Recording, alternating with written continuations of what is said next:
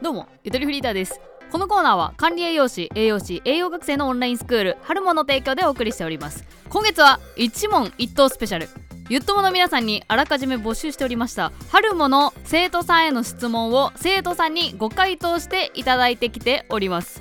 ざっくばらんとした純粋な質問なだけに生徒さんからもバラエティ豊かな回答が集まってきております。えここでですね私ゆとりフリーダーは栄養知識皆無のため今回は助っ人専門家として毎度おなじみといっても2度目の登場。春もの運営代表かつ管理栄養士である丹下めぐみさんにお願いしてさまざまな回答の中から1つ名回答を一緒に選んでいただこうと思っております。今回はその時の会話の様子とともに今回のカロリー高いもの食べるとなんで美味しいのか探っていきましょう。それではどうぞ。えっとなんでカロリーの高いものは美味しいの？の回答でラジオネーム数学者さんの回答。自明である。この自明であるのこうちょっと しばらく自明であるで押し通しててかっこよかったですけど。なんかこれって、まあ、正しいのをはい。選んだ方がいいですよね。面白回答も紹介していきますが今回は正しい回答かつ誰にでも分かりやすそうな回答を名回答としていきます。ラジオネーム N さんの回答。今の日本はたくさんの食べ物に恵まれていますが昔は飢餓することが珍しくありませんでしたそのため本能としてカロリーを蓄えないといけないと体が反応しカロリーが高いものを美味しく感じます。現在では食べ過ぎは肥満にもつながるので美味しくほどほどに食べれると長く健康でいられるのでその分長く美味しく食べれますね。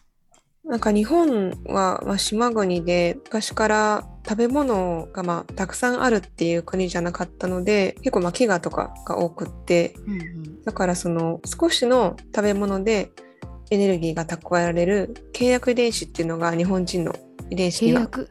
倹約。あ節約家の意味の倹約ですか？あそうです倹約家の。はあはあはあ。倹約遺伝子。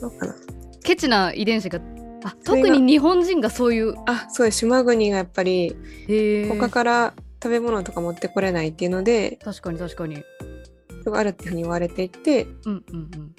で、まあ、カロリー高い方が生きられる、なるほど、うんまあ、今はいろんな食べ物飽食の時代なのでうんなんか生きるために食べるっていうのはあんまないんですけど、まあ確かに。あ、遡るともともと食べるっていうのはもう生きるため。じゃあそのあの考え方が今の時代に適応せずにただ食べ過ぎになっちゃってるっていうのがあそうです。割と今の時代。なんでその同じ量を食べても日本人と例えばアメリカ人だとうんその、まあ、日本人の方が太りやすいって言われてるとか、そうなんですね。もう遺伝子的になんかそう体がなってる。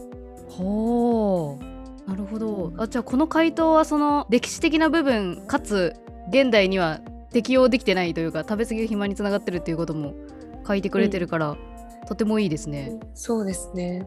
あうん。これもいい言い方だなと思いました。ラジオネームゆずさんの回答。食物が十分なかった時代は少ない量でエネルギーを確保しないといけませんでしたエネルギーを効率よく確保するために本能的に高カロリーなものを美味しいと感じるプログラムがされるようになりそれが残っているためだと聞いたことがあります。飽食の現代では必要のない節約遺伝子ですが生きていくためにはなくてはならなかったものです。本能的に高カロリーなものを美味しいと感じるプログラムがされるようになりっていう。あもともとそういう性質を持っててーあ、それもいいかも。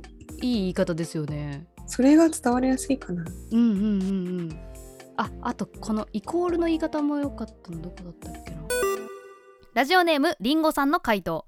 炭水化物脂質タンパク質には 1g あたりのカロリーがあり炭水化物とタンパク質は4キロカロリーなのに対し脂質はそのおよそ2倍にあたる9カロリーあると考えられています。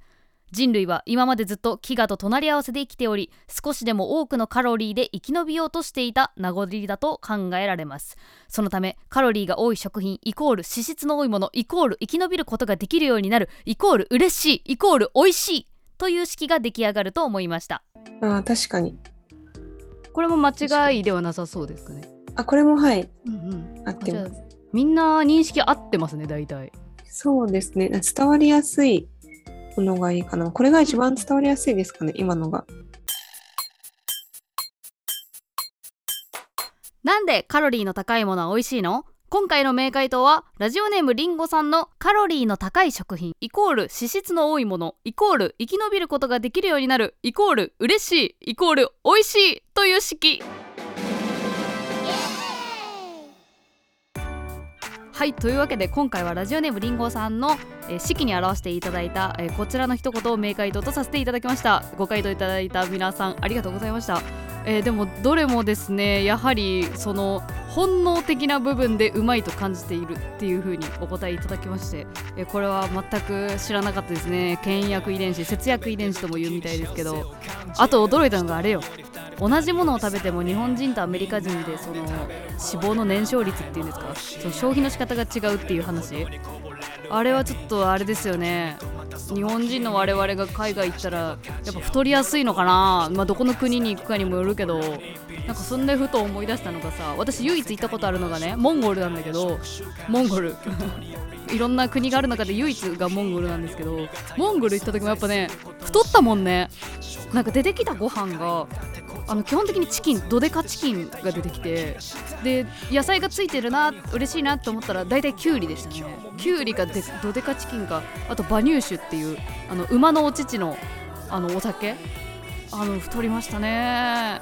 やっぱ日本人は日本の食べ物が一番いいのかもしれないというか言いつつまあモンゴルしか行ったことないんですけど。って言ってもモンゴル同じアジアか。あんま関係ねえのかな、ね、これからねカロリーの高いものを食べるとき美味しいな。これは錯覚なんだ。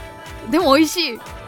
って思いながらまあ我々の狩猟時代のこととか思い出してみようかな。なんかマンモスマンモスとか思い出しながら食べよう。これはあの人間の昔の本能でうまいと感じてるんだっていう。だからこの時代に合わせていかないといけないですよね。美味しいって感じるのもできれば。うん。いや今回のこの見方を教えてくれたことだけでも今後カロリー高えもん食べるときは何なんかあの思うことがあるような気がします、えーご回答いただいた皆さん本当にありがとうございました。それではまた次回お会いしましょう。またねー。力になれたらいい今日もその春もこの番組は春もの提供でお送りいたしました。現在春もでは栄養学生の生徒さんの募集中。詳しくはトーク詳細欄にある春も公式インスタグラムまでどうぞ。